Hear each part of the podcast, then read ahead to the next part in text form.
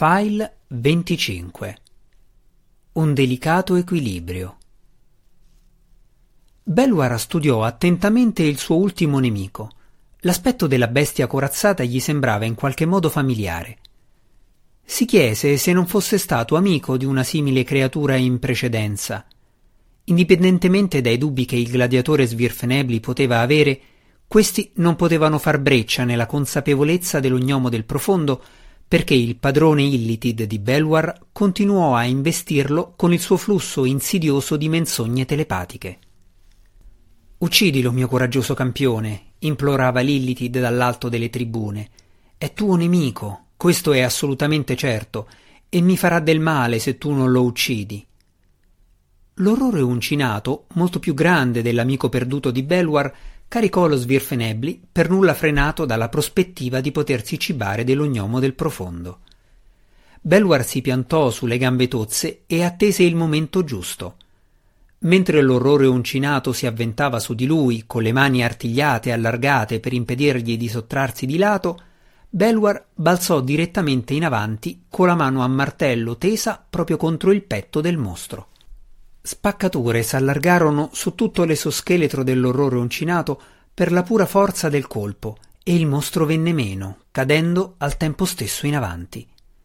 Il volo di Belwar subì un rapido capovolgimento perché il peso dell'orrore uncinato e il suo slancio erano di gran lunga maggiori di quelli dello Svirfnebli. L'ognomo del profondo sentì la spalla scattargli fuori dall'articolazione e anche lui quasi svenne per l'improvviso terribile dolore.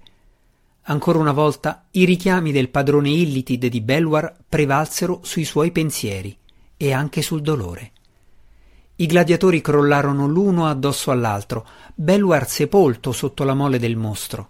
Le dimensioni ingombranti dell'orrore uncinato gli impedirono di colpire con le mani il guardiano del cunicolo, ma il mostro aveva altre armi.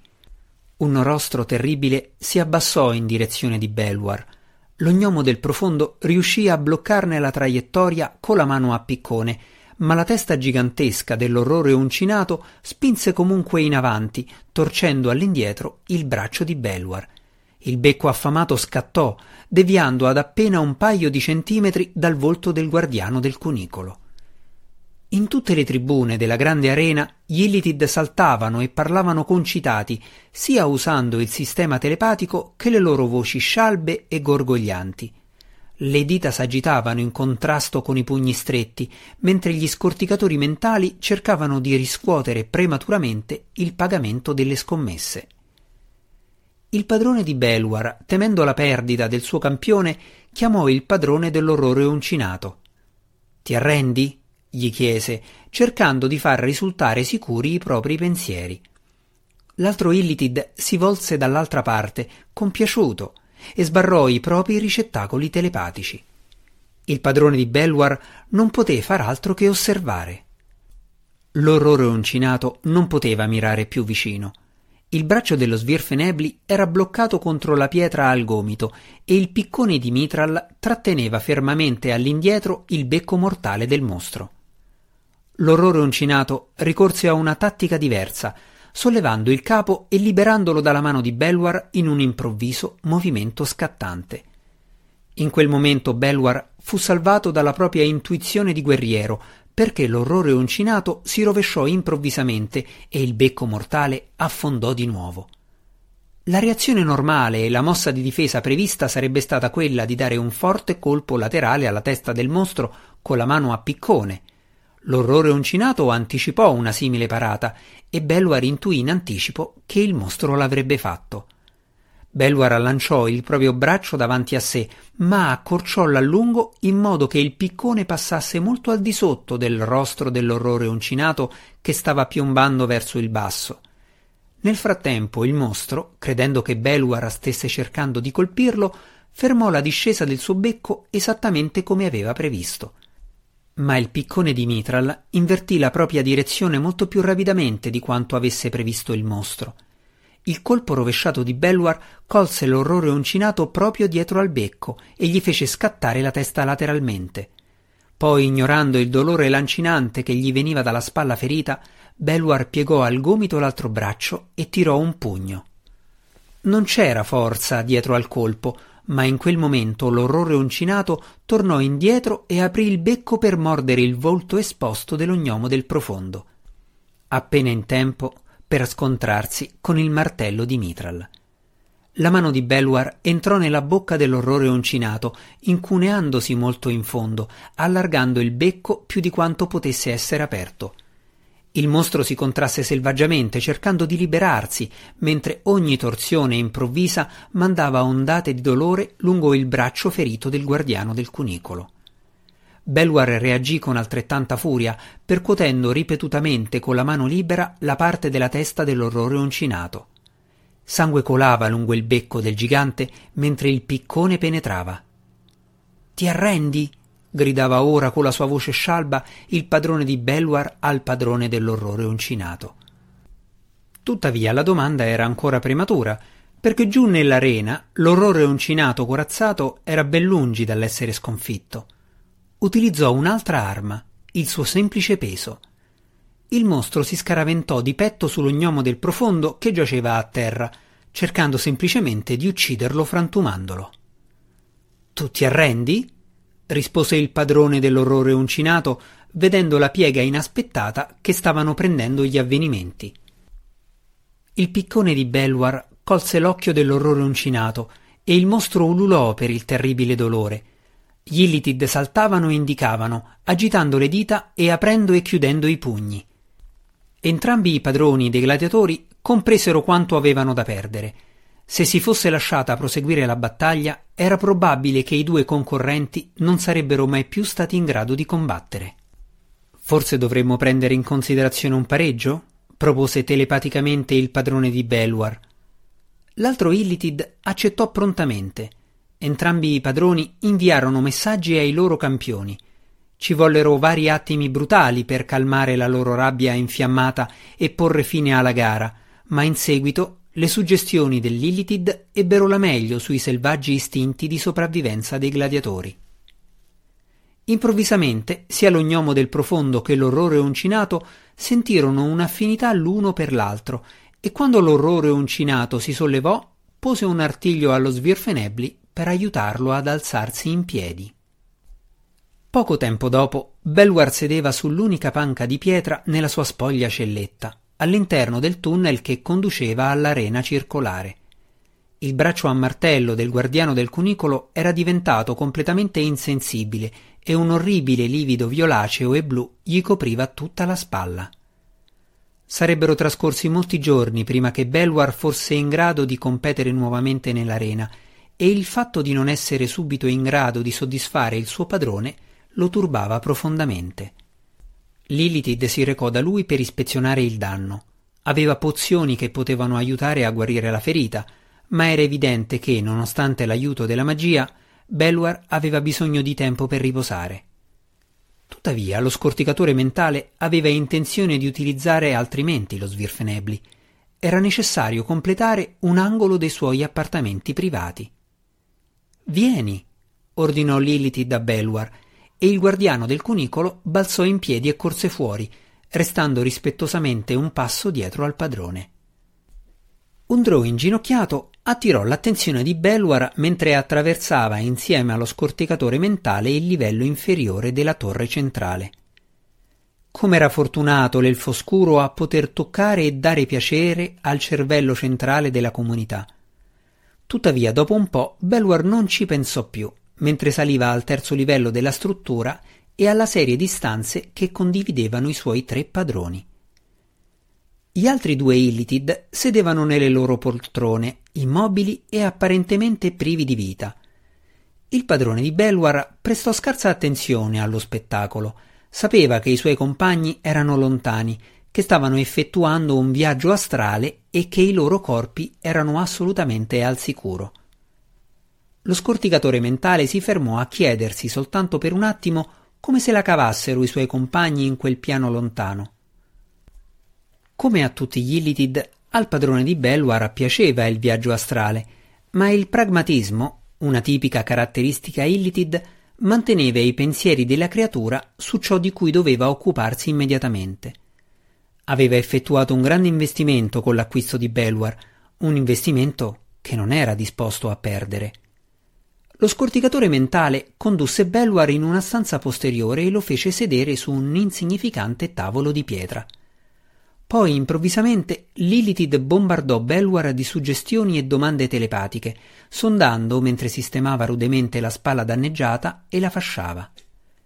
Lo scorticatore mentale era in grado di invadere i pensieri di una creatura con la loro scossa ottundente o con comunicazioni telepatiche, ma un Illitid poteva impiegare settimane, perfino mesi, per dominare pienamente il proprio schiavo. Ogni incontro infrangeva ulteriormente la naturale resistenza dello schiavo alle insinuazioni mentali dell'Elitid e rivelava sempre di più riguardo ai ricordi e alle emozioni dello schiavo. Il padrone di Belwar era deciso a sapere tutto su questo strano Svirfenebli, sulle sue mani particolari e sugli insoliti compagni che aveva scelto. Questa volta, durante lo scambio telepatico, Lilithid si concentrò sulle mani di Mitral, perché intuiva che Belwar non stava agendo in conformità alle proprie capacità. I pensieri del Lilithid sondarono ed esortarono, e dopo un po' penetrarono in un angolo profondo della mente di Belwar e vennero a conoscenza di una curiosa cantilena. Beavrip? chiese a Belwar, di riflesso il guardiano del cunicolo sbatté tra loro le mani, poi ebbe una smorfia di dolore per il trauma provocatogli dal colpo. Le dita e i tentacoli dell'Illitid si agitarono entusiasti. Aveva individuato qualcosa di importante, lo sapeva, qualcosa che poteva rendere più forte il suo campione. Se lo scorticatore mentale consentiva a Belwar di tornare in possesso del ricordo della cantilena, tuttavia, avrebbe restituito allo Svirfenebli una parte di se stesso, un ricordo cosciente dei giorni in cui non era ancora uno schiavo. Lilithid porse a Belwar un'altra pozione curativa, poi si guardò intorno per esaminare intorno le proprie mercanzie. Se Belwar avesse continuato a fare il gladiatore, avrebbe dovuto affrontare nuovamente nell'arena l'orrore uncinato, Secondo le regole Illitid, dopo un pareggio era necessaria una ripetizione dell'incontro. Il padrone di Belwar dubitava che lo Svirfenebli sarebbe sopravvissuto a un altro combattimento contro quel campione corazzato. A meno che... Dinindo Urden percorreva al passo sul dorso della sua lucertola la regione delle case minori di Menzo Berranzan, la parte più congestionata della città. Teneva il cappuccio del suo Pivafi tirato sul volto e non portava alcun emblema che rivelasse la sua nobile origine e l'appartenenza a una casa dominante. La segretezza era alleata di Dinin, lo proteggeva sia dagli occhi vigili degli abitanti di questa parte pericolosa della città che dalle orecchie furiose di disapprovazione di sua madre e di sua sorella. Dinin era sopravvissuto abbastanza a lungo da comprendere i pericoli della compiacenza Viveva in uno stato che rasentava la paranoia, non sapeva mai quando Malisse e Brizza potevano osservarlo. Un gruppo di pulciorsi si scostò lentamente dalla traiettoria della lucertola al passo. L'orgoglioso primogenito maschio di casa d'Urden si sentì pervadere da un senso di furore di fronte ai modi superficiali degli schiavi. La mano di Dinin andò istintivamente alla frusta che portava alla cintura. Tuttavia Dinin controllò saggiamente la propria rabbia, ricordando a se stesso le possibili conseguenze dell'essere scoperto. Svoltò un altro degli angoli acuti e avanzò passando attraverso una fila di ammassi di stalagmiti collegati tra loro. Così mi hai trovato, disse una voce familiare proveniente da dietro e lateralmente. Sorpreso e spaventato, Dinin fermò il proprio animale e rimase raggelato in sella. Sapeva che almeno una decina di piccole balestre erano puntate su di lui. Lentamente Dinin volse il capo per osservare Jarlaxle che si avvicinava. Là fuori, nell'oscurità, il mercenario sembrava molto diverso dal drow estremamente cortese e condiscendente che Dinin aveva conosciuto a casa d'Orden. O forse era semplicemente lo spettro delle due guardie Drow armate di spada che stavano ai lati di Jarlaxl e il fatto che Dinin si rendeva conto di non avere nelle vicinanze matrona Malissa a proteggerlo. Si dovrebbe chiedere il permesso prima di entrare in casa d'altri, disse con calma Jarlaxl, ma con un sottofondo decisamente minaccioso. È un atto di comune cortesia. Mi trovo all'aperto per strada, gli ricordò Dinin. Il sorriso di Jarlaxla negava la logica. Casa mia. Dinin ricordò la propria posizione e quei pensieri gli ispirarono un certo coraggio. Allora un nobile di una casa dominante dovrebbe chiedere il permesso di Jarlaxla prima di uscire dal suo cancello d'ingresso? ringhiò il primogenito maschio. E che ne dici di matrona Baer, che non entrerebbe neppure nella più piccola delle case di Menzo Berranzan senza aver chiesto il permesso alla relativa matrona madre? Anche matrona Baer dovrebbe chiedere il permesso di Jarlax, il ribelle senza casa? Dinin si rese conto che forse stava spingendo l'insulto un po' troppo oltre, ma il suo orgoglio pretendeva l'uso di quelle parole. Jarlaxla si rilassò visibilmente e il sorriso sul suo volto parve quasi sincero. Così mi hai trovato, ripeté, questa volta sprofondandosi nel suo solito inchino. Esponi il tuo scopo e facciamola finita. Dinini incrociò le braccia sul petto con aria bellicosa, acquistando fiducia dalle apparenti concessioni del mercenario. Sei così sicuro che stessi cercando te? Jarlax scambiò dei sogghigni con le sue due guardie. Risatine sotto i baffi provenienti da soldati invisibili nell'ombra del vicolo fecero perdere a Dinin buona parte della sua sicurezza. Esponi la questione, primogenito maschio, disse Jarlax più esplicitamente, e facciamola finita. Dinin era decisamente ansioso di completare questo incontro il più rapidamente possibile. Ho bisogno di informazioni riguardanti Zincarla, disse senza mezzi termini. Lo spirito spettro di Zacnafein sta percorrendo il buio profondo da molti giorni. Troppi, forse? Gerlaxla socchiuse gli occhi mentre seguiva il ragionamento del primogenito maschio. Matrona Malisse ti ha mandato da me? Era al tempo stesso un'affermazione e una domanda. Dinin scrollò il capo e Gerlax non dubitò della sua sincerità. Sei saggio quanto abile con la lama, disse benignamente il mercenario, sprofondando in un secondo inchino che lì fuori, nel mondo oscuro di Jarlax, parve in qualche modo ambiguo. Sono venuto di mia iniziativa, disse Dinin con fermezza. Devo trovare alcune risposte. Hai paura, primogenito maschio? Sono preoccupato, rispose sinceramente Dinin, ignorando il tono beffardo del mercenario. Non faccio mai l'errore di sottovalutare i miei nemici o i miei alleati. Gerlaxla gli lanciò un'occhiata confusa.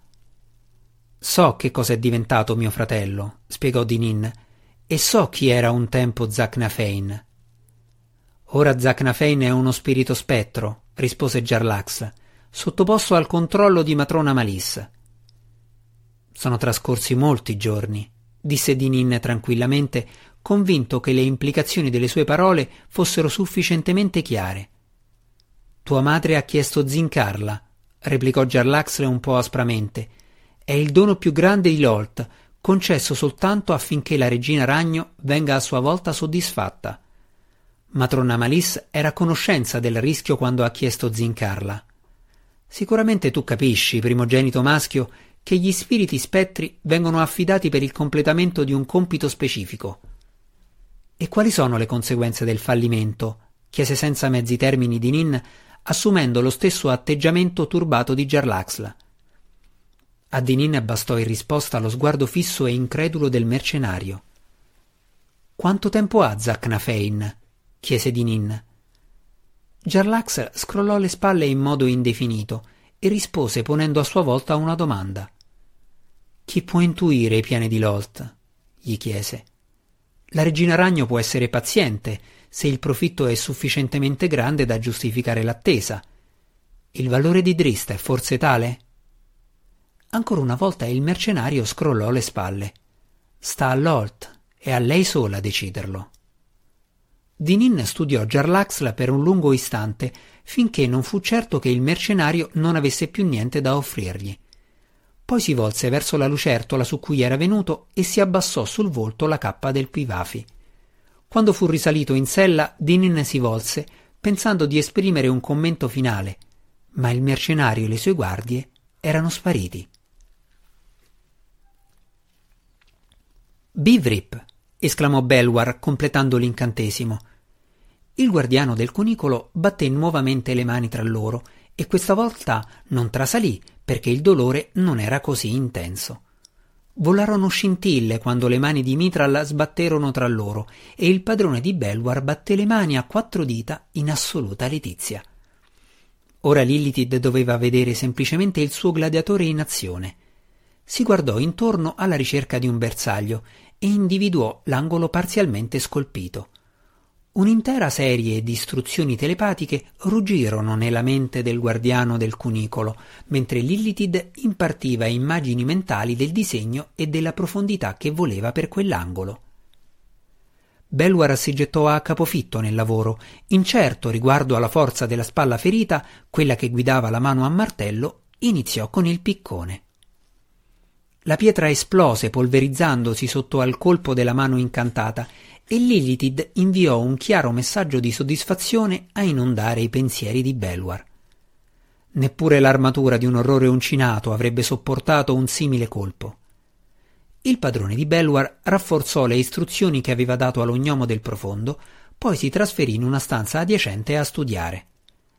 Lasciatolo solo al proprio lavoro, così simile ai compiti per cui aveva lavorato in tutto il suo secolo di vita, Belwar si trovò a riflettere.